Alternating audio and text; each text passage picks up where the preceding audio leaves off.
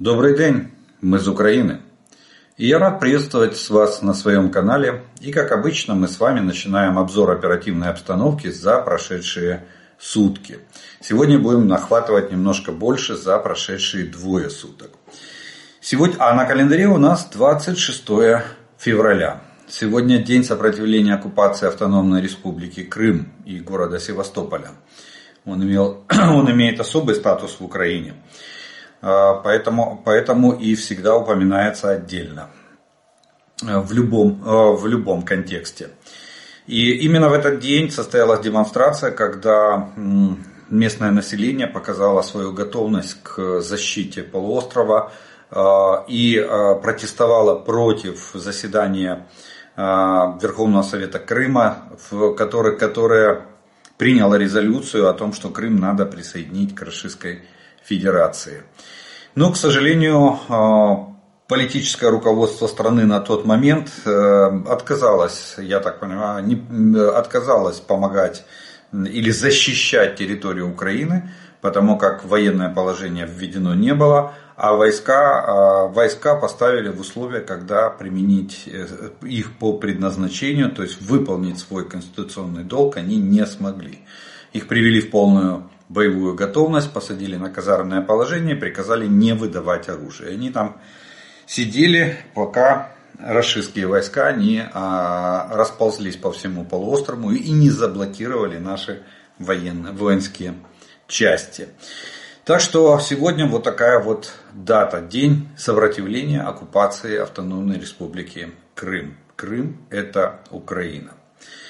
Ну а мы с вами начинаем оперативную обстановку и начинаем, как обычно, с ночи. Ночь прошла неспокойно, враг не, не успокаивается, продолжает атаковать нашу страну средствами воздушного нападения. И в эту ночь оккупанты атаковали одной баллистической ракетой «Искандер-М» с временно оккупированного украинского Крыма, двумя а, а, ракетами, баллистическими ракетами комплекса С-300 с Белгородской области, тремя управляемыми авиационными ракетами Х-59, одна ракета противорадиолокационная Х-31П с территории Запорожской области. Временно оккупированные ее части были пуски произведены и 14 ударными беспилотниками э, э, типа «Шахет» э, из, с территории Курской, Курской области. Видите, такой винегрет, сборная солянка. Все что, все, что могли, все и запустили. Ну, ракету Х-31П, скорее это противорадиолокационная ракета, скорее всего пытались поймать какой-то наш, э, нашу радиолокационную станцию из системы э, комплексов противовоздушной обороны или противоракетной обороны. Далее, э, в результате этой работы, боевой работы противовоздушной э, обороны было уничтожено три управляемые авиационные ракеты Х-59 и 9 шахедов в пределах Харьковской и Днепропетровской областей. К отражению этого воздушного нападения были привлечены зенитно-ракетные подразделения, мобильные огневые группы и средства радио- радиоэлектронной борьбы сил обороны Украины. Вот так вот э, мы ночью отбивались от э, средств, вражеских средств воздушного нападения. Ну а на земле за прошедшие сутки произошло 95 боевых столкновений, интенсивность опять повысилась с начала новой недели. Всего враг нанес 11 ракетных ударов, 98 авиационных ударов, совершил 129 обстрелов из реактивных систем залпового огня. Огонь велся как по позициям наших войск, так и по населенным пунктам в непосредственной близости от линии фронта. В результате этих террористических атак э, с боку российской, российских, э, российской стороны, к сожалению, есть раненые и погибшие э, среди гражданского населения. Разрушения и повреждения получили многоэтажные и частные дома, а также другие объекты гражданской инфраструктуры. За прошедшие сутки авиационные удары на вражеской авиации наносились в Сумской, Луганской, Донецкой и Запорожской областях. А вот под артиллерийский огонь а, вражеской артиллерии попало более 110 населенных пунктов. А, Черниговская, Сумской, Харьковской, Луганской, Донецкой, Запорожской, Днепропетровской, Херсонской и Николаевской областей. Далее пройдемся с вами по зонам ответственности оперативно-стратегических групп войск на наших сил обороны. И первая у нас идет группа войск «Север».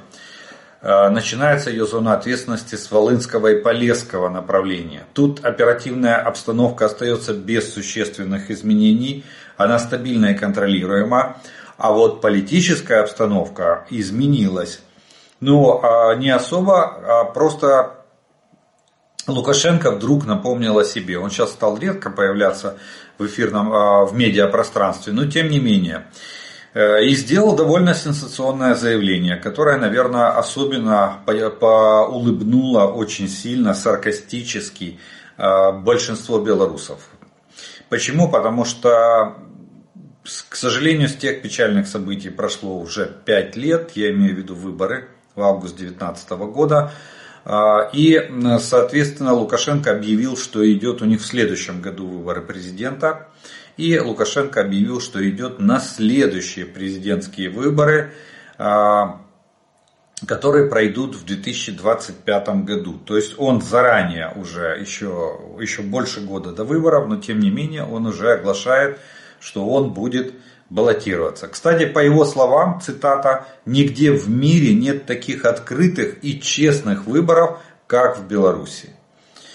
Это выборы станут седьмыми для, э, для Лукашенко. Он находится у власти уже 30 лет. Он, кстати, переплюнул даже в этом плане Путина. И Лукашенко смог сделать так, что он вообще никуда не, не уходил и никогда не вставал со своего кресла. Так что здесь вот такое изменение политической обстановки. Беларусь готовится к следующим президентским выборам. Заздалегить заранее.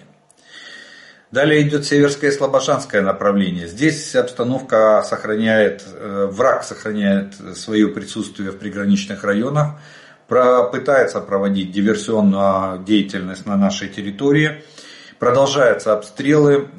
К сожалению, в прошедшие применялись кабы, э, управляемые, э, управляемые авиабомбы, планирующие, которые, которые нанесли довольно сильный урон как жилому фонду, так и гражданской инфраструктуре. Есть, к величайшему сожалению, есть и погибшие. Так что враг, э, враг продолжает огневое воздействие на нашу территорию.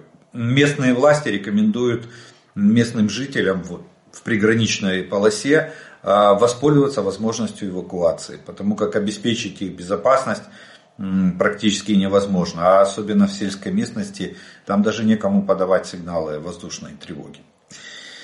Далее у нас идет э, зона ответственности оперативно-стратегической группы войск Хортица, и начинается она с Купенского направления. Здесь э, противник чуть-чуть усилил э, боевую активность, увеличил, в основном в районе Синьковки и Табаевки, но незначительно. Продолжается, по данным нашей разведки, продолжается перегруппировка войск на Купинском направлении. Вот, и основные силы или там активную боевую деятельность враг пока еще не начал. Шесть атак всего было на Купинском направлении зафиксировано за прошедшие сутки, ни одна из которых не увенчалась успехом. Враг понес потери и отступил на исходные рубежи. Далее идет Лиманское направление. Здесь наоборот спад боевой активности и наблюдается, и в основном бои точились в районе Терны и Белогоровки. И враг предпринял всего-навсего 5 атак на наши позиции. Все 5 атак были отбиты, и э, не добившись успеха, противник отошел на исходные рубежи. Бахмутское направление. Здесь, здесь события развиваются очень бурно. И, кстати, вот Бахмутское направление, оно и Авдеевское сейчас э, остаются довольно, ну будем так говорить, э, высокой интенсивности. Марьинская не отстает от них. Э, там самая большая боевая активность, но, к сожалению, на Бахмутском и Авдеевском направлении враг за прошедшие двое суток имел, имел частичный успех. и пытается максимально оттеснить наши, наши войска в, в сторону административной границы Донецкой области. До нее еще очень далеко, очень, сразу скажу. Но тем не менее они стараются захватить как можно больше нашей территории. Иногда это им, к сожалению, удается. Итак, Бахмутское направление. Здесь основные бои шли в районе Ивановская и Клещиевка. А, восемь атак было зафиксировано наши, нашим командованием на этом направлении. Возле Ивановского позавчера а, враг совершил очередное, очередное военное преступление без срока давности. Девять наших бойцов попали в плен. Все девять были расстреляны, это зафиксировано с дрона. А, попало это видео в сеть, вы его, наверное, уже все видели. Вот, э, удручающая картина. Те, кто попал в плен, они их положили без оружия, их положили на землю и в таком положении э, лицом вниз, и в таком положении со спины их просто расстреляли. Вот, такая, вот такое зверство творят э, российские оккупанты на нашей земле. Далее идет э, у нас э, зона ответственности оперативно-стратегической группы войск Таврия. И здесь начинается она с Авдеевского направления. Тут наши воины отразили 25 атак противника. В основном, в основном враг э, активно, активно вел боевые действия в, в районах населенных пунктов Северного, Степного, Бердичева, Ласточкина и Невельского э, Донецкой области. Вот здесь э, были, к сожалению, надо констатировать, что враг имел частичный успех на отдельных участках этого, этого направления, но они стараются рваться а, как можно, как можно глубже вклиниться в нашу оборону и выровнять линию фронта, вот этот весь Авдеевский а, плацдарм, полностью его, полностью его ликвидировать. Наши военные так описывают э, ситуацию возле Авдеевки. Они пишут трудные дни к западу от Авдеевки. Сегодня враг наступал на Степное. Зафиксировано по меньшей мере 4 атаки. Все были отбиты. Неприятный момент был с прорывом к Бердичеву но его удалось отразить, э, э, отразить нашим войскам.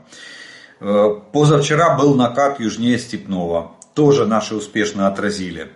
Сегодня же противник пытался закрепиться в крайних домах на Орловке и в окрестностях Тоненького.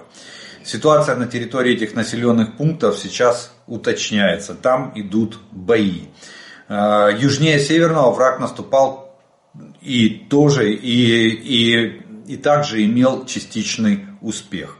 Вот так вот описывается ситуация. То есть на Авдеевском направлении, несмотря на то, что как бы враг захватил уже э, саму Авдеевку, практически вот этот выступ э, Авдеевский, э, точнее сама Авдеевка и окружающая территория уже под контролем российских войск, но тем не менее они стараются не останавливаться и максимально сколько есть или насколько хватает сил, пытается продвигаться вглубь нашей территории.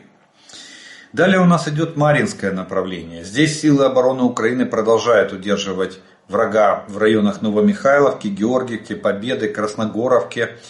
40 раз враг пытался атаковать наши позиции.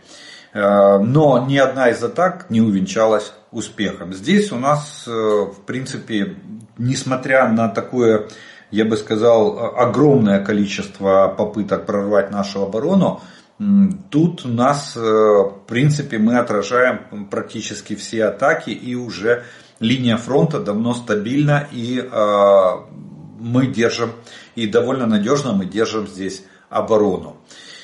Далее идет у нас Новопавловское направление. Здесь, наоборот, э, отмечалось затишье. Наступательных действий противник не проводил за прошедшие сутки.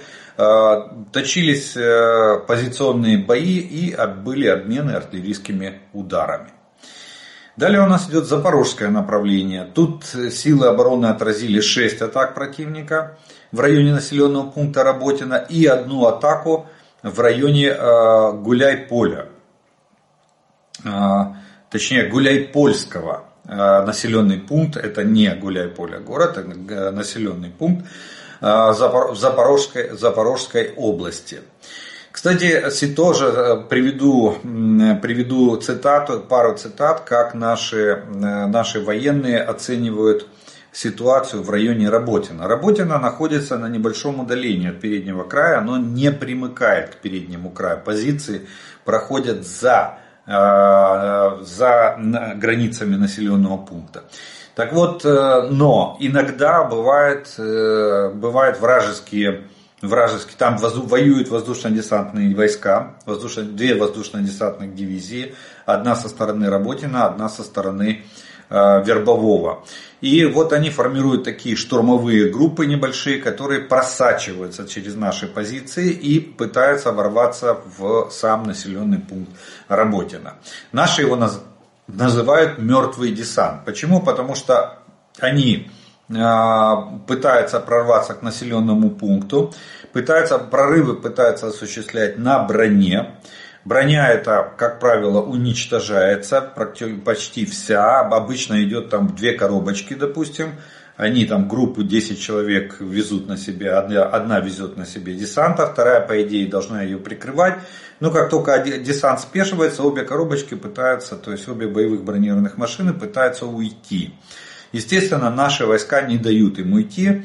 Десант рассеивается по местности и э, пытается прорваться в город. Ну а дальше начинается, после того как броня уничтожается, дальше начинается охота на, э, на вот этих вот десантников, поэтому их и называют, э, поэтому их называют мертвый, мертвый десант. Вот. И в принципе, э, в принципе довольно успешно их уничтожают. Вот. И э, на сегодняшний день ни, никакого присутствия вражеских войск в Работино не наблюдается. Да, есть попытки прорыва, да, даже иногда они доходят до, а, до крайних э, домов населенного пункта, но тем не менее дальше никто никуда не идет и дальше это все уничтожается силами наших силами наших войск. Далее у нас идет зона ответственности оперативно-стратегической группы войск Одесса. И э, здесь у нас Херсонское направление. Несмотря на значительные потери, э, продолжают оккупанты, все равно продолжают пытаться выбить нас с левого берега реки, реки э, с плацдарма. Мы продолжаем удерживать этот плацдарм. Четыре штурма было предпринято только за прошедшие сутки на левобережье Днепра, э, ни один из которых не увенчался успехом. Наши войска продолжают обороняться, продолжают сражаться. Поэтому информация, которую распространяет э, российская сторона о том, что они как бы ликвидировали плацдарм, в том числе и в Крынках, не соответствует действительности на данный момент. Пока что наш генштаб и карты говорят о том, что, э, которые, которые мы просматриваем, говорят о том, что плацдарм есть, он борется, он сражается. Ну и э, про потери. В течение суток авиация сил обороны Украины нанесла удары по семи районам сосредоточения личного состава и двум зенитно-ракетным комплексам врага. Подразделения ракетных войск и артиллерии нанесли поражение по трем артиллерийским позициям э, противника. А, в общей сложности за прошедшие сутки потери врага составили в личном составе 880 оккупантов. А, также враг потерял в технике, в танках 13 единиц, в боевых бронированных машинах 12, 37 единиц, извините, в артиллерийских системах 12 единиц, а, в реактивных системах залпового огня 1 единица, в средствах противовоздушной обороны 2 единицы, Э, в дронах оперативно-тактического уровня 26 единиц, крылатые ракеты 3 единицы, автомобильной техники 26 единиц и специальной техники 2 единицы. Вот такие э, потери суммарно понес враг на, за прошедшие сутки на всех оперативных направлениях и на линии фронта от Сватова до Олешек. И вот такая вот в общем сложилась военная обстановка. Очень тяжелая э, обстановка на э, Авдеевском, на Бахмутском, Авдеевском и Марьинском направлениях. Вот эти три направления самые горячие, где на Марьинке точатся самые ожесточенные бои. Более, более 40 атак за прошедшие сутки предпринял враг. Вот. А на Авдеевке и на Бахмутском направлении. За прошедшие двое суток враг имел частичный успех и, к сожалению, мы потеряли несколько позиций. Кстати, опять, я, конечно, Э, я, конечно, верю и вам, и понимаю, когда пишут, что вот когда я задал вопрос, точнее не задал вопрос, а сказал, что есть жалобы от наших военных по поводу качества фортификационных сооружений, что нету линии, или их вообще нет, или они оборудованы архиплохо, эти линии обороны. Вы писали там в комментариях, что идут машины со щебнем, с бетоном, но это может быть где-то в глубоком тылу. А вот сейчас опять э, представители даже одной из наших самых штурмов, э, известных штурмовых бригад говорят о том, что в Ласточкино не, нельзя было зацепиться, а, потому как отсутствовали, практически отсутствовали инженерно-фортификационные сооружения. Нет этих линий обороны, в которых можно было бы ее создать и удерживать эти территории. Вот такая вот опять такая проблема. Чем ближе к фронту, тем меньше Э, меньше оборудована линия обороны. Хотя мы постепенно отходим, и по идее эти линии обороны должны были быть давным-давно готовы, давным-давно подготовлены. Ну что ж, э, на этом мы военный э, раздел закончим и поговорим несколько слов, скажем, о военно-политической обстановке. И начнем мы, наверное, с такой новости э, интересной, которая почему-то очень слабо у нас освещалась в средствах массовой информации и была практически незамечена. Дело в том, что в четверг, э, в, четверг, в четверг на прошлой неделе в Киев приезжал неафишируемый визит э, директора ЦРУ Бернс. Приезжал он, он перед этим посетил, встречался с э, российскими представителями и привез в Киев э, план капитуляции Украины. Я это ну, даже, даже, даже не постесняюсь этого слова, потому что э, Бернс пытался оказывать на наше руководство политическое давление, чтобы мы приняли условия Российской Федерации в плане, в плане, в плане перемирия. Мир в обмен на территории. Вот что он предлагал. Вообще они, вот Бернс, э, у меня такое впечатление складывается, что он, он работает исключительно на на Кремль. Несмотря на то, что он является директором Центрального разведывательного управления, главной разведки Соединенных Штатов, но почему-то у него кремлевские нарративы просто, просто вот э, зашкаливают. Э, и он постоянно пытается отстоять позицию Путина. Постоянно. Они два там, э, Селливан и Бернс. Селливан это советник по безопасности в Белом доме и э, директор ЦРУ Бернс. Вот они, я бы назвал их там два голубя мира, которые обещают, э, видимо, предлагают Джо Байдену, что они, дать им дать им возможность додавить Киев, то есть нас с вами, заставить подписать мирное соглашение с Российской Федерацией, мир в обмен на территории за, не просто застолбив, там информация даже была, что не просто застолбив э, ту линию фронта, которая есть сейчас, а отдав те области Украины, которые Путин по, по его собственной инициативе вот, э, включил в состав Российской Федерации. Вот это, мне кажется, на, намного важнее. И, кстати, именно с, с этим визитом, именно с э, позиции Бернста, которую он пытался здесь э, э, заставить принять наше политическое руководство, именно с этим, возможно, связана фраза президента Зеленского, которую он сказал в ходе своей пресс-конференции, что никто не может нам навязывать условия переговоров с Путиным. Ну и потом э, объяснил, что э, Путин не хочет переговоров, э, Путин хочет э, уничтожить нас как Украину. Кстати, ну вот, и Э, и то, и то, что переговоры с ним сегодня невозможно.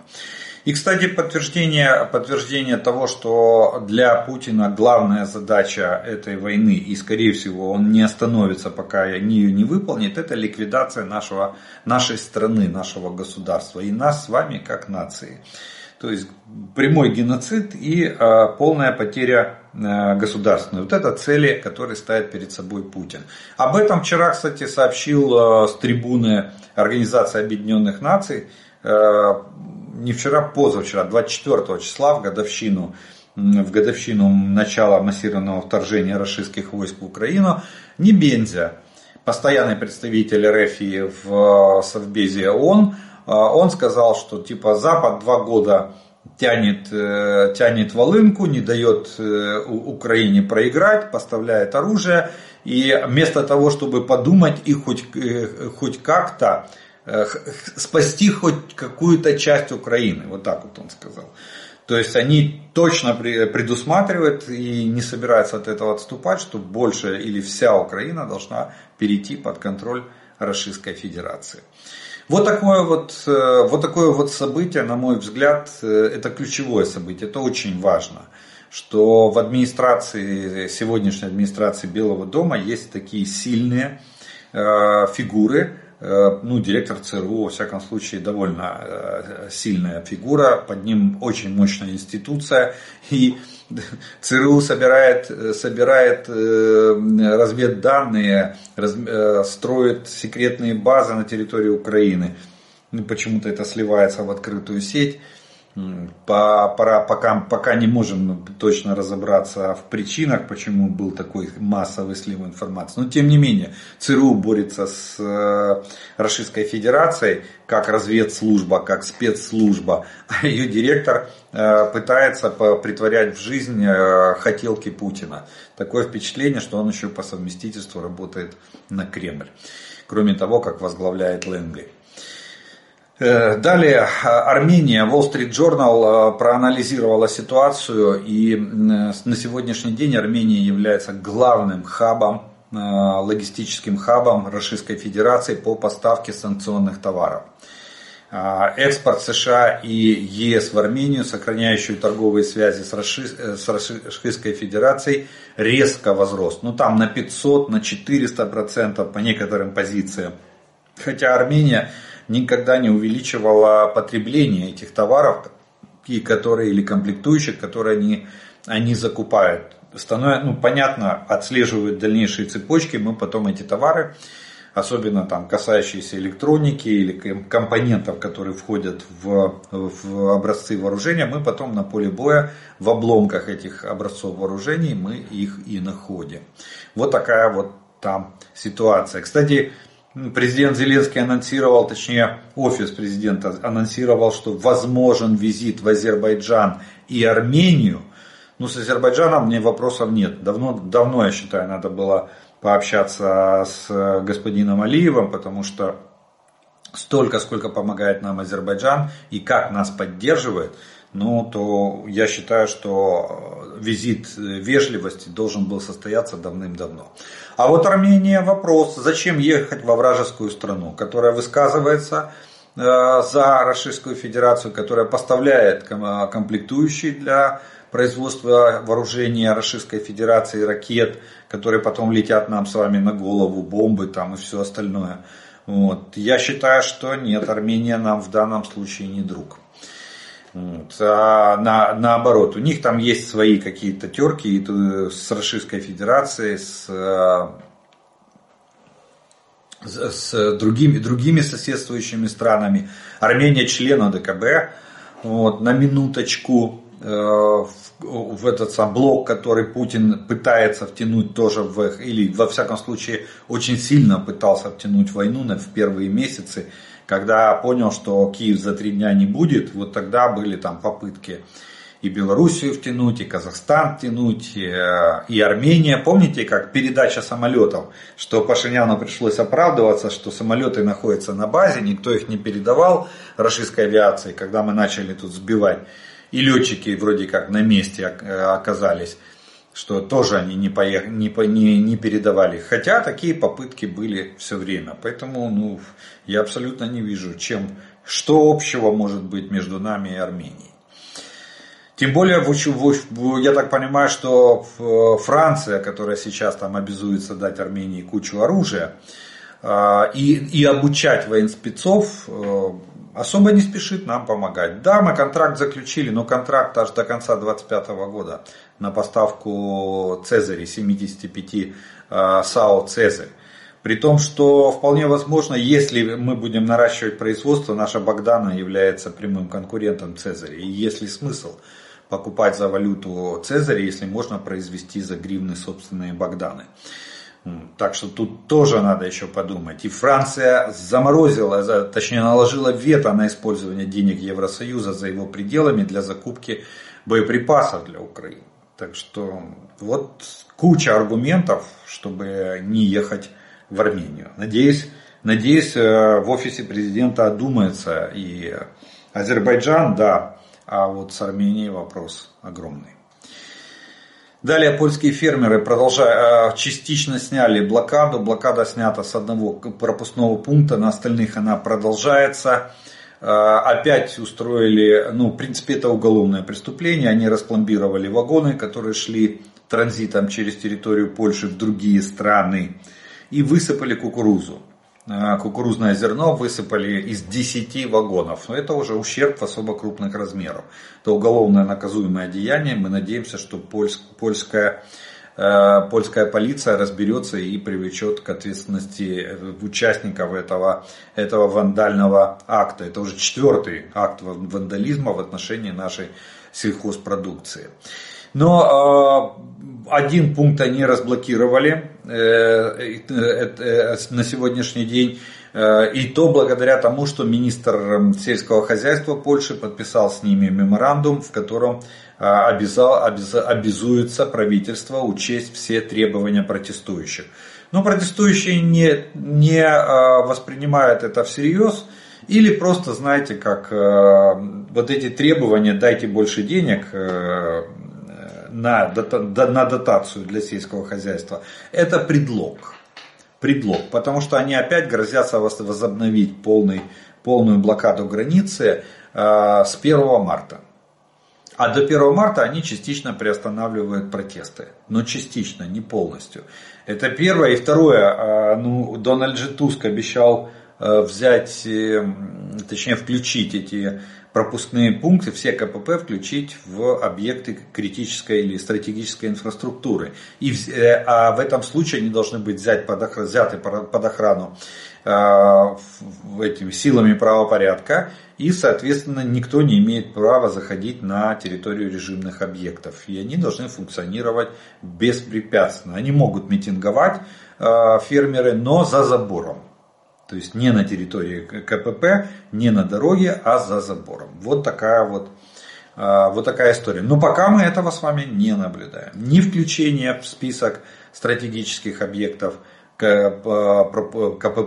на польско-украинской границе, ни а, вот разблокировали только частично один, один пункт, заработал более-менее в штатном режиме. И то с угрозой через 4 э, дня Э, превратить его опять, заблокировать его опять, даже через 3 дня. Сегодня 26 а с 1 29 дней, год высокосный, а с 1 марта они э, грозятся возобновить а, блокаду. Далее э, Великобритания выделит 245 миллионов фунтов на боеприпасы для Украины. Это 310 миллионов долларов, так чтобы было понятнее для, для нас, для всех. А, и не искать сегодня каков, каков кросс-курс между долларом и фунтом. И глава Минобороны Британии э, Шепс подчеркнул, что боеприпасы это то, в чем Украина отчаянно нуждается в данный момент. Добавив, что мир не будет в безопасности, если мы не остановим такого тирана, как Путин. Вот. Плюс э, в ходе визитов, э, которые состоялись 24 числа в Украину и частично 25, 24 вот за эти два дня, Э, которые были приурочены к годовщине, второй годовщине массированного вооруженного вторжения российских войск в Украину, Канада и Италия подписали с нами э, договора о долгосрочном сотрудничестве и безопасности на переходный период. Я подчеркиваю, это только безопасность там идет на переходный период. А так это договора на долгосрочное Э, на долгосрочное сотрудничество в сфере безопасности в военно-техническом э, плане.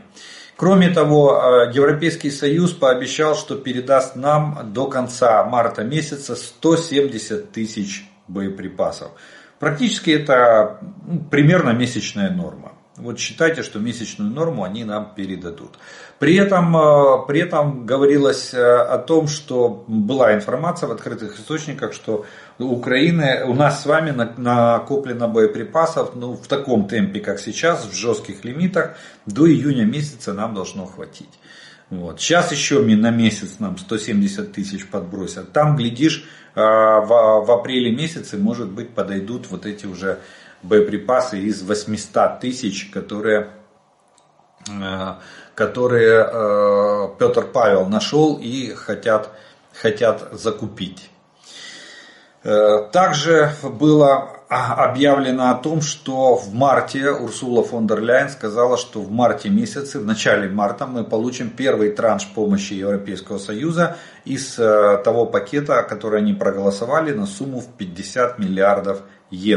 Первый транш составит 4,5 миллиарда. Так что, э, видите, нас э, Европа старается перехватить инициативу, надо отдать им должное, даже при всех внутренних несогласиях и, и вот таких нюансах, как э, Франция устроила с Кипром и с Грецией, заблокировав покупку для нас боеприпасов за деньги Европейского Союза. Вот. Все равно помощь идет, боеприпасы ищут. Кстати, Э, сейчас еще появилась информация, что Олаф Шольц договаривается с Индией э, купить у Индии боеприпасы для Украины. Вот так вот э, звучит это. Индия не хочет напрямую продавать там боеприпасы, но при этом не возражает, если их купит Германия и передаст их Украине. Так что там тоже ведутся переговоры. Дай бог к лету мы получим необходимое количество боеприпасов, а может быть даже больше. Поток будет налажен. Также лидеры Большой Семерки обещают предоставить Украине достаточную финансовую помощь в течение 2024 года. Об этом было сделано совместное заявление лидеров э, Большой Семерки. Они усилят ценовой потолок на российскую нефть, попытаются ограничить доходы Российской Федерации от продажи энергоресурсов, что является главным источником доходов э, РФ на сегодняшний день. Российские суверенные активы будут оставаться замороженными, пока Москва не заплатит за ущерб, причиненный Украине. Хотя все чаще раздаются голоса о том, что их надо все-таки конфисковать и передать полностью Украине, отобрать у Российской Федерации. G7 продолжит санкционное давление на РФ и компании из третьих стран, которые будут помогать обходить санкции. Ну вот, кстати, там Армения первый кандидат, я так понимаю, на такие, на вторичные санкции, потому что они, я же говорю, главный логистический, сегодня по объемам, маленькая Армения по объемам главный логистический хаб Российской Федерации. А, также в середине марта Еврокомиссия продолжит э, переговоры э, о вступлении Украины в Европейский Союз. И в середине марта, как сказала Урсула фон дер Ляйен, глава Еврокомиссии, Еврокомиссия предоставит рамочные условия для переговоров по вступлению Украины в Европейский Союз. То есть, как и обещалось, этот процесс продолжается. Сейчас э, мы получим эти рамочные условия и будем понимать, куда нам двигаться, какие законы надо принять, какие изменить, какие отменить. Для того, чтобы мы стали полноценным, э, в ближайшие годы стали полноценным членом Европейского Союза. То есть процесс идет и э, не стоит на месте. Вот такая вот военная, военно-политическая обстановка сегодня сложилась в мире, в нашей стране и вокруг нее. Э, мы, я делаю по традиции, на этом мы первый раздел нашего обзора закончим. Я по традиции делаю паузу. Вас по традиции приглашаю подписаться на мой канал. Э, кто еще не подписан, те, кто смотрит это видео, пожалуйста, поставьте ему лайк. Тогда его смогут увидеть как можно больше людей. И через некоторое время мы с вами продолжим.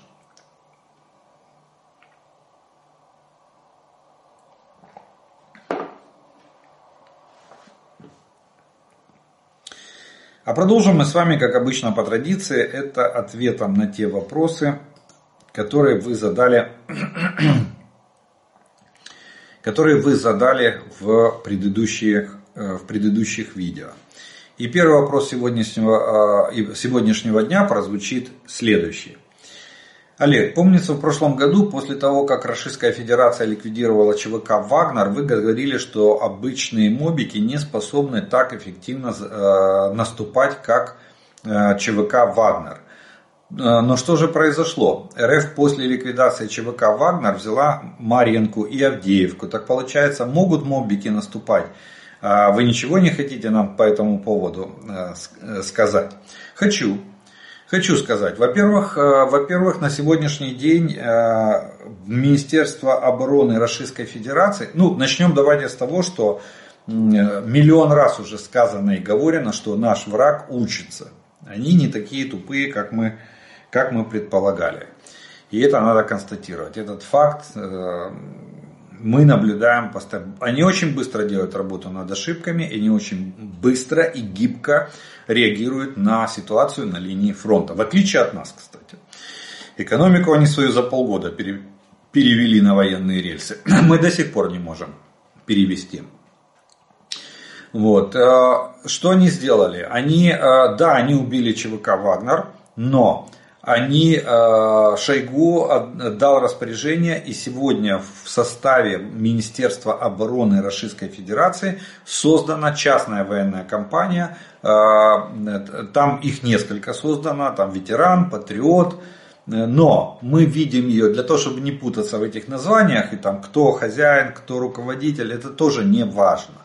Но на основе вот этого, э, вот на основе в такой же структуре создаются роты Шторм Z и Шторм В. Вот сейчас появились еще новые роты Шторм В. Они комплектуются как из э, этих, из мобилизованных, но с обучением, так и с, э, причем, причем в эти шторм, штурмовые, штурмовые роты идет, идут в основном на добровольческой основе. То есть добровольцы подписывают контракт, э, приходят в военкомат, подписывают контракт, им платят очень большие деньги э, за, за участие в этих ротах, плюс зеки, плюс ветераны, кто воевал в том же ЧВК Вагнера, и вот они являются основной массой. А что они делают с мобиками? Мобиков они гонят также впереди себя. Вот в эти мясные штурмы. А, а, они, они стараются прикрываться мобиками, ну и сами тоже ходят в штурмы, э, э, отвоевывая наши позиции. Поэтому враг увеличил даже, я бы сказал, на сегодняшний день количество штурмовиков в своих рядах э, российские войска значительно увеличили. По сравнению с тем, что Маринку, точнее раньше у них Вагнер был один, он, они воевали на одном направлении, то теперь они а, воюют на всех направлениях, они имеют вот эти Шторм Z или Шторм В роты. Роты есть, а, пока, слава богу, не слышно было о батальонах. Это раз. Второе, а, они между, между, Бахмутом, между Бахмутом и Авдеевкой прошел, прошел год. И вы же не забывайте, что они ж, еще раз повторюсь, они учатся, они, э, они даже тех же мобиков обучают сегодня на учебном центре. А, большая часть идет на восполнение потерь, и они обучают их по ускоренной программе, но за счет, э, за счет большого количества мобилизованных у них есть возможность проводить качественный отбор. И они отбирают тех, кто помоложе, кто физически здоров, и вот их обучают на полигонах, на учебных центрах, и они сюда приходят уже подготовленные. Вот, вот что поменялось.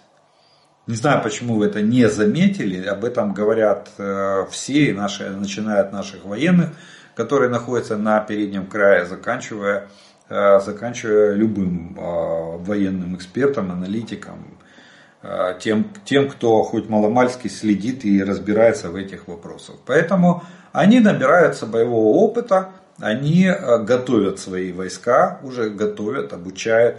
И они э, опыт Вагнера они растянули на всю линию фронта.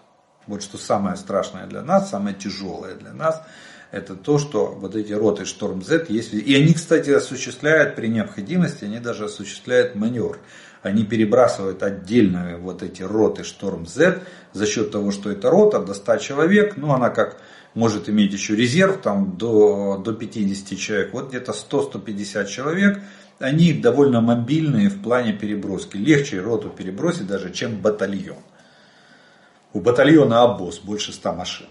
Вот. И, и его надо 500 человек, надо, надо его тянуть там сколько. А роту посадил он в автобусы и повез Или на, ну, Урала у них уже не хватает, но автобусы они еще пригнать могут. Так что вот такая вот песня, к сожалению, нерадостная. Враг очень быстро учится. А, Доброго вечора. Скажіть, будь ласка, хто безпосередньо відповідає за спорудження фортифікаційних оборонних ліній? Чому при такій величезній кількості підприємств, що виготовляють залізобетонні конструкції, у нас така погана ситуація? Дякую за відповідь. Да потому что у семи нянек дитя без глаза. У нас э, то, что касается вооруженных силах, там инженерные войска трудятся в поте лица, надрываются Э, надрываются и делают просто невозможное, чтобы хоть что-то сделать. Дальше идет Министерство обороны, которое, скорее всего, ковыряется в носу, потому что я не слышал тендеров, чтобы они продавали, э, продавали участки для постройки этой обороны и привлекали государственные компании. Потому что финансирование не в Министерстве обороны. Финансирование отдано совсем другому министерству по э, сооружению фортификации. Если я не ошибаюсь, почему-то Федорову отдали министру цифровизации Украины отдали деньги на строительство э, линии, линии укрепления. Причем здесь министр цифровизации, он нам миллион дронов обещал и до сих пор где-то, где тот, что, точнее президент пообещал, а где эти дроны непонятно. Мы не можем найти 40 миллиардов, которые были выделены на те же дроны, тому же Федорову. Вот. А теперь вот вам а, результат э, с оборонительными рубежами. Что постоянно, с, чем ближе к передовой, тем больше жалоб от наших военных в плане э, низкого качества или полного отсутствия э, оборонительных рубежей, которые бы позволили удерживать те или иные позиции. Вот такая, вот такая вот история. Потом, вот всегда так, понимаете, нету, нету, а, каждый отвечает за, какое, за что-то свое, а в результате Получается, что у семи нянек и дитя без глаз.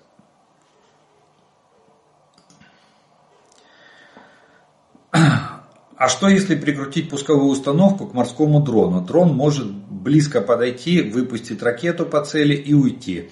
А оттуда же оттуда не ждут. А возможно уже э, такое уже есть, потому что самолеты падать стали часто. Нет, ну самолеты здесь вообще ни при чем. Это ж э, вы не путайте Божье с праведным. Все в кучу. Смешались в кучу кони люди. И, и а, прикрутить пусковую установку, и ракета по самолетам, и ракета по кораблям, универсальная ракета. Нет. Э, дело в том, что малые, малые, подчеркиваю, ключевое слово, безэкипажные катера, которые мы называем морскими дронами, а, они не имеют такой, ну, э, они не потянут пусковую установку тем более в условиях э, воды, сырости, э, ветра, там, неустойчивости и так далее, пуски с нее осуществлять будет крайне тяжело. Вот. Поэтому никто ничего сверху не лепит на, э, на, на эти дроны. Рассматривается вопрос подвес, подвеса торпеды. Было очень много раз предложений, не знаю, реализовано или нет. А, вопрос подвеса торпеды. Но дело в том, что подвешенная торпеда, она очень сильно, для того, чтобы подойти и пустить, она очень сильно снижает маневренность э, этого, этого дрона, этого беспилотника. И причем как в скорости, так и в совершении э, различных маневров. А вот то, что вы пишете, что мог бы тихонечко подойти, нифига подобного. К сожалению, э, их тоже обнаруживают. Обнаруживает их очень хорошо сонар. Потому что, несмотря на то, что мы стараемся делать малозаметные корпуса из, из материалов, которые имеют низкую способность отражения электромагнитных волн, э, все равно есть шум винтов, которые слышат акустики. И э, вы посмотрите видео, сколько видео было выложено в сеть, там, где мы подбиваем и вражеские корабли, э, везде враг пытается отстреливаться. То есть они видят их, они их слышат они пытаются принять меры. Кстати, помните, разведывательный корабль недалеко от Босфора был поврежден? Так там из трех дронов один только ударил в корму, повредил э, этот корабль-разведчик. То есть они их тоже уничтожают. Поэтому нет, не, не получается пока что такой вот э, легкой прогулки, что дрон незаметно подошел, бахнул и потопил корабль. Нет, Такого, такого к, сожалению, к сожалению, нет. Тут настоящий бой. Надо, видите, вот особенно последние, э, э, точнее крайние случаи, когда вот БДК потопили, да, э, а, а перед этим еще малый ракетный катер, когда топили. Так там, там был морской бой. Дроны были, дроны э, взаимодействовали между собой, совершая отвлекающие маневры, чтобы кто-то, это знаете, как вот когда э, волки там нападают, стая, да, они стараются, каждый выполняет свой маневр. И тот, у, кого, э, кто получает какое-то хоть 7-минутное преимущество, он идет в атаку и за ним уже тогда все остальные. Вот то же самое делали наши дроны с российскими кораблями в акватории Черного моря. Они атаковали со всех сторон, они маневрировали, уклонялись от огневого поражения, и тот дрон, который оказался на наиболее выгодной позиции, он прорвался через огневую завесу вражеского корабля и повразил этот корабль. Вот так, так происходит сейчас поражение. Тоже они учатся. Понимаете? Это раньше можно было и в Новороссийск ворваться, в акваторию базы и там а, нашуметь. И в Севастополь мы в бухту врывались, тоже там а, повреждали и топили корабли расистские. Вот. Ну а сейчас, к сожалению, враг делает тоже выводы, делает домашнее задание. Вот, и уже надо вести полноценный морской бой дистанционно, в беспилотном режиме вот, для того, чтобы поразить корабль врага.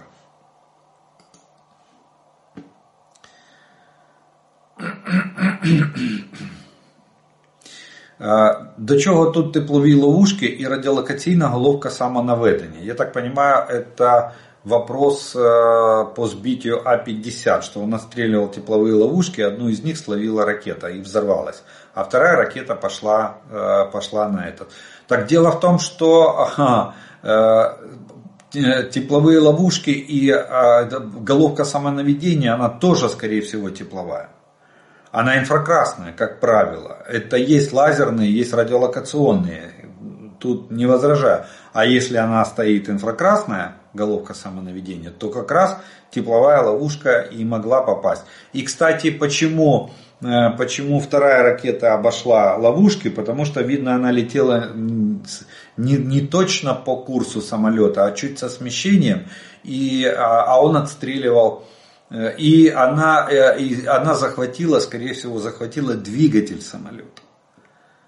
Вот. Поэтому, поэтому а, она и вошла, вторая ракета вошла, скорее всего, в двигатель самолета и, пораз, и поразила его. А так э, основная масса это идут тепловые головки, именно инфракрасные головки самонаведения. Почему? Потому что у самолета сопла двигателей, ну просто, а тем более чем выше, тем ниже температура окружающей э, среды и контраст температур, конечно же, наилучший способ это инфракрасная головка самонаведения. А уже радиолокационные и э, лазерные это уже, это уже более современные средства, и они уже направлены, допустим, на тех же для противоракетных систем они больше используются.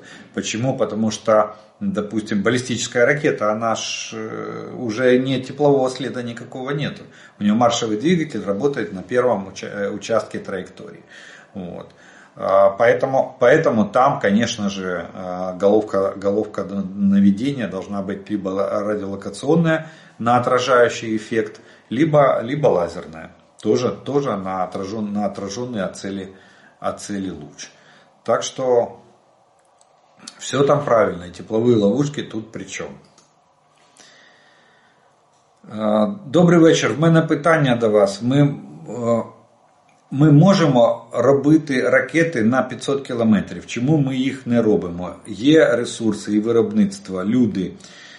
Просто це ніхто не фінансує. Просимо у Європи і Америки. Заздалегідь дякую. Откуда? Откуда у нас, кроме конструкторской школы, кроме наработок в КБ Южная, больше ничего не осталось. Дай бог, чтобы, чтобы часть э, э, как бы, квалифицированных кадров мы сохранили. Дело в том, что по заводу сколько раз наносили огневое поражение по, в Днепре. или там в других городах, где расположено. Мы сегодня не можем развернуть производство ракет на 500 километров. Если бы это было так легко, я думаю, что давно бы уже это производство организовали. Дай бог, э, дай бог, чтобы сегодня мы организовали там производство хотя бы тех ракет, которые у нас уже разработаны и налажены. Вот. А для э, оперативно-тактических ракет с дальностью на 500 километров нам ее еще надо разработать, эту ракету. Тот комплекс «Гром» перестаньте о нем, о нем думать. Это, это надо договариваться с правообладателем, который был заказчиком этого комплекса, чтобы они нам разрешили, а, э, точнее, или покупать у них там права авторские, или, или брать у них лице, покупать лицензию на право, на право производства этого комплекса. Тогда да. А так, э, к сожалению, видите, война гибридная. Мы с одной стороны воюем, самая крупная и самая жестокая война со времен Второй, Второй мировой на европейском континенте. А с другой стороны, э, весь остальной мир, кроме нас, живет в условиях мирного времени. Да и мы в полувоенном. Военное положение это не состояние войны. Вот. Но и поэтому как бы законы рынка продолжают соблюдаться и продолжают работать. Передача вооружения третьим странам только с разрешения правообладателя. Вот. Так что, ну, периодически вот пишут такие вопросы, но реально, неужели вы не понимаете, что и завод, и, и люди отмобилизованные частично на фронте, и завод подвергался неоднократным ударам, и дай бог, что КБ где-то в безопасном месте сидела и работала над этими проектами.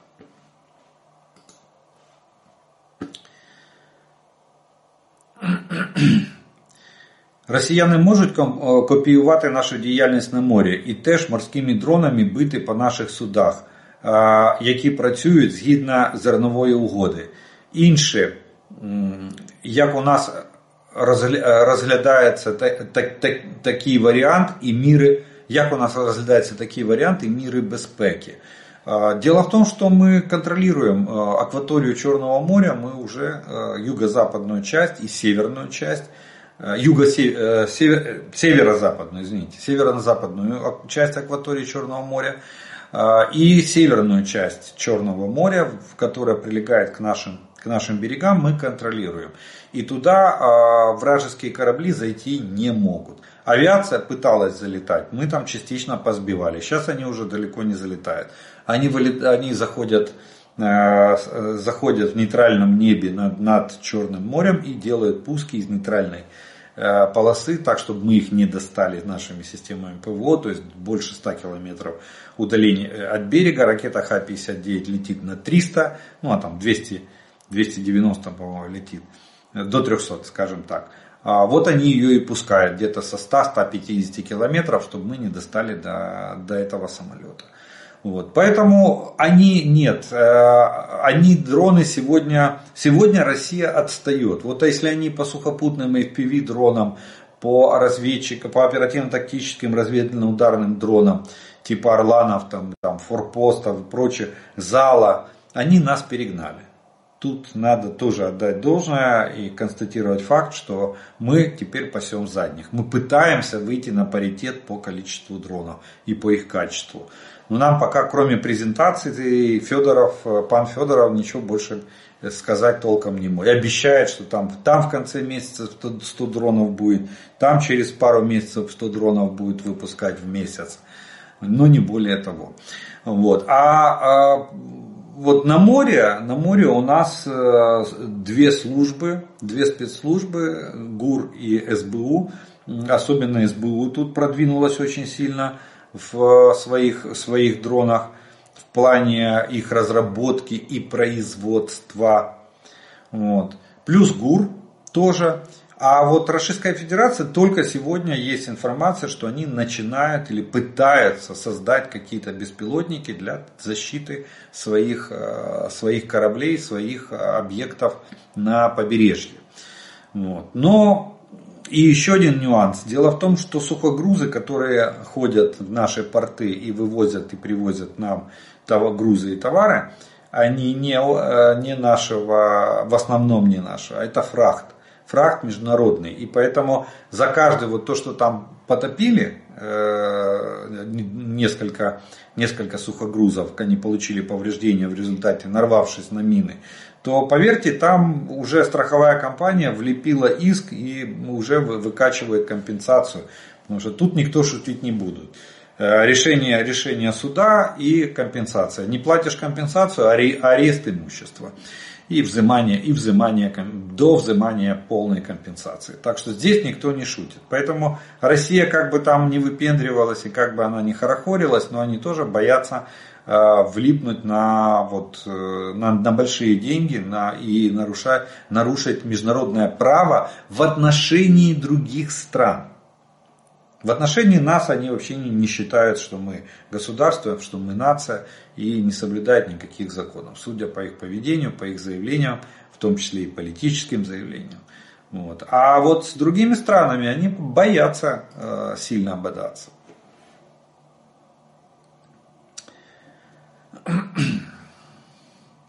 Э, здравствуйте, как вы считаете, зачем в медийное пространство так часто выносят информацию о том, сколько снарядов нам поставят, и, или сколько, и, и какой техники. Или может это публичная информация, это лишь малая часть того, что поставляется. Ну, тут три в одном, три единая задача, как когда-то говорил Ленин. А, первое, информирование общества, то есть нас с вами. Нам, нам рассказывают, э, что нам поставляют наши партнеры. Второе, а, введение, введение врага, врага в состояние нестабильности. То есть враг, видя э, то, что мы э, объявляем о таких поставках, начинает нервничать и задумываться, а что же делать, а как быть. Ну и третье, это информационно-психологическая операция, э, самая главная составляющая. Мы, мы с вами не знаем точных цифр поставки и, и сроков поставки, и маршрутов поставки, и мест перегрузки и способов поставки. Мы этого ничего не знаем. Поэтому нам сказали, что вот дадут, э, дадут боеприпасы, даже там говорят, за месяц 170 тысяч. Когда придут 170 тысяч? Может они в первую неделю зайдут сюда? А может они будут идти э, очень долго? И как они сюда зайдут? Пешком? Этого, этого никто не знает. Поэтому, поэтому вот две первых составляющих, они играют ну, психологическую роль, для нас с вами позитивную, для врага негативную. А, а реально, а, а реальные как бы сроки, даты, объемы э, там, и, все остальное, это является военной тайной. Вот, и мы с вами об этом узнаем после войны из мемуаров наших военноначальников. Или тех, кто, кто занимался этими поставками и перевозками. Ну что ж, э, да, похоже, на этом мы с вами вторую часть нашего видео закончим. Ответы на вопросы. И у нас остается третья часть. Это комментарии, приветствия и пожелания, которые вы прислали к предыдущим видео. И первый комментарий сегодняшнего дня прозвучит следующий. Как показали два года войны, так называемая Вторая армия мира оказалась сильно распиаренной. На полях Украины был развенчан миф о ее непобедимости. Это точно. Десять лет назад я тоже э, спорил, что никакие аналогов неты, э, аналогов нетных э, игру, вооружений нету у России. Если страна не может производить смартфоны, компьютеры, как сможет делать аналогов нету? Здорово, я так понимаю, что башня от Т-72 взлетает на 10 метров, а от Т-90 всего лишь на 5 метров. Хотя конечный результат одинаков, пущай горят ярко. Народ Литвы с вами и хочет внести маленький вклад в, нашу, в вашу победу. Сегодня у нас последний день акция а, Рад, Радаром. А, Раделаем. Вот так правильно читается. Уже собрано 6, 600 э, боекомплектов, в которые входят три компонента. Прибор ночного видения, лазерный прицел и главное э, антирадар от беспилотников, который не, непосредственно находится в рюкзаке. Солдату э, не мешает заниматься своей непосредственной работой. Дрон падает в радиусе 25 метров. Собрано за, тысячу, за 1100 комплектов.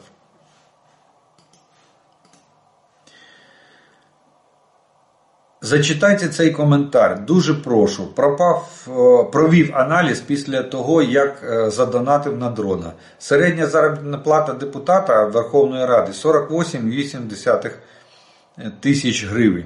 Плюс вони отримують надбавку 100%. І того виходить 97,6 тисяч гривень. Якщо всі депутати посидять місяць без зарплати, вони не пропадуть. А на, а на дрони буде майже 44 мільйона. Вы не правы, когда с С-400 с-300, С-400 с Белгорода стреляет, никто об этом не знает. Даже выстрелом не слышно. Может в частных секторах а, поближе к комплексам и да, но в самом Белгороде и с окраин нет, не слышно ни днем, ни ночью. Слышны лишь взрывы в городе и а, районе, и когда грузовые самолеты прогреваются или продуваются. И то в основном в, аэропор, в аэропорту. Они там только, а, они там только груз и солдаты возят. А даже в 3-4 километрах от него военные, сверто... Э, военные вертолеты и оттуда уже не слышны звуки. Ну, очень странно, что в Белгороде не слышны. Харьковчане говорят, что слышно и видно, как взлетают э, эти ракеты. Доброго дня. В одному з відео ви сказали, що Залужному пропонують посаду в Альянсі, а не краще було б запропонувати йому посаду міністра оборони нашої країни. Я вважаю, що е, це було правильним рішенням. Можливо, щось би та змінилося. Дякую за відповідь. Слава Україні, е, героям слава! Все буде Україна. Ну, как вы думаете, если президент хотел его отстранить от исполнения обязанностей, согласился бы, предложил бы ему президент Э, должность министра обороны. Нет же, конечно. Так что будьте здравомислі. Слава Україні! Я з Броварського району. Теж е, згадуються всі жахи, окупація сусідніх сіл, е, Невідомість. Чи побачимо, коли дітей, яких вивозили далі від столиці, а потім розгром орків під броварами, земля і небо горіли.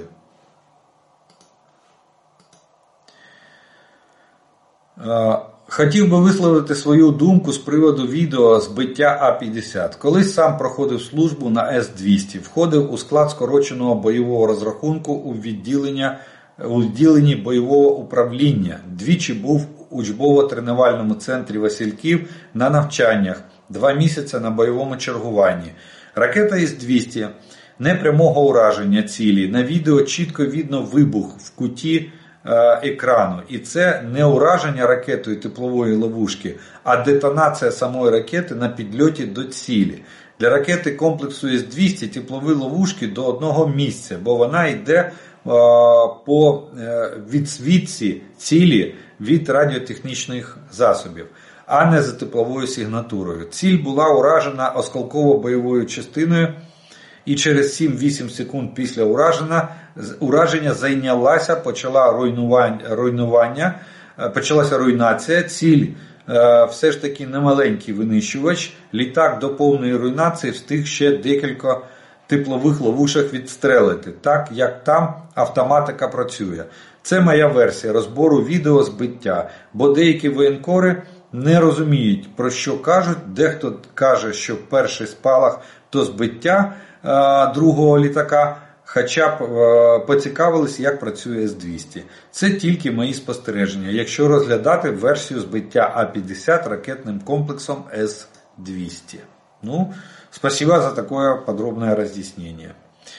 Рабство любят э, поддерживать и воспитывать в России разными путями. Каждый раз, когда звучит или подразумевается добровольно-принудительно, это упражнение в рабстве, его проверка. Человек не обязан, не должен, имеет право не делать, но ему как бы говорят, твои права тлен, на них плевать, что скажут, то и сделаешь, ибо ты раб.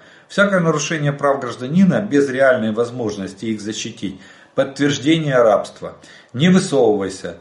«А, ты что, самый умный? Белая ворона? Все это фразы воспитания и поддержания рабства. Украина гарантирует каждому пленному, который добровольно сдастся в плен, э, первое, с вами будет обращаться цивилизованно, второе, никто не узнает, что ваша сдача в плен была добровольной, Третье, если вы не захотите возвращаться в Россию, это будет обеспечено. Ну что ж, вот на такой вот э, инструкции о правильной сдаче в плен, и предложении для российских солдат сдаваться в плен, мы с вами закончим сегодняшний обзор оперативной обстановки за прошедшие сутки. Я благодарю вас за ваше внимание, что вы досмотрели до этого момента, э, за ваше время. Также напоминаю и приглашаю подписаться на мой канал тем, кто еще не подписан. Поставьте, пожалуйста, лайк этому видео, кто его смотрит, тогда его смогут увидеть как можно больше людей. От себя добавлю слова благодарности э, спонсорам и тем, кто помогает моему каналу. Ну а ми з вами продовжуємо вірити в силу оборони України. Перемога наша, слава Україні!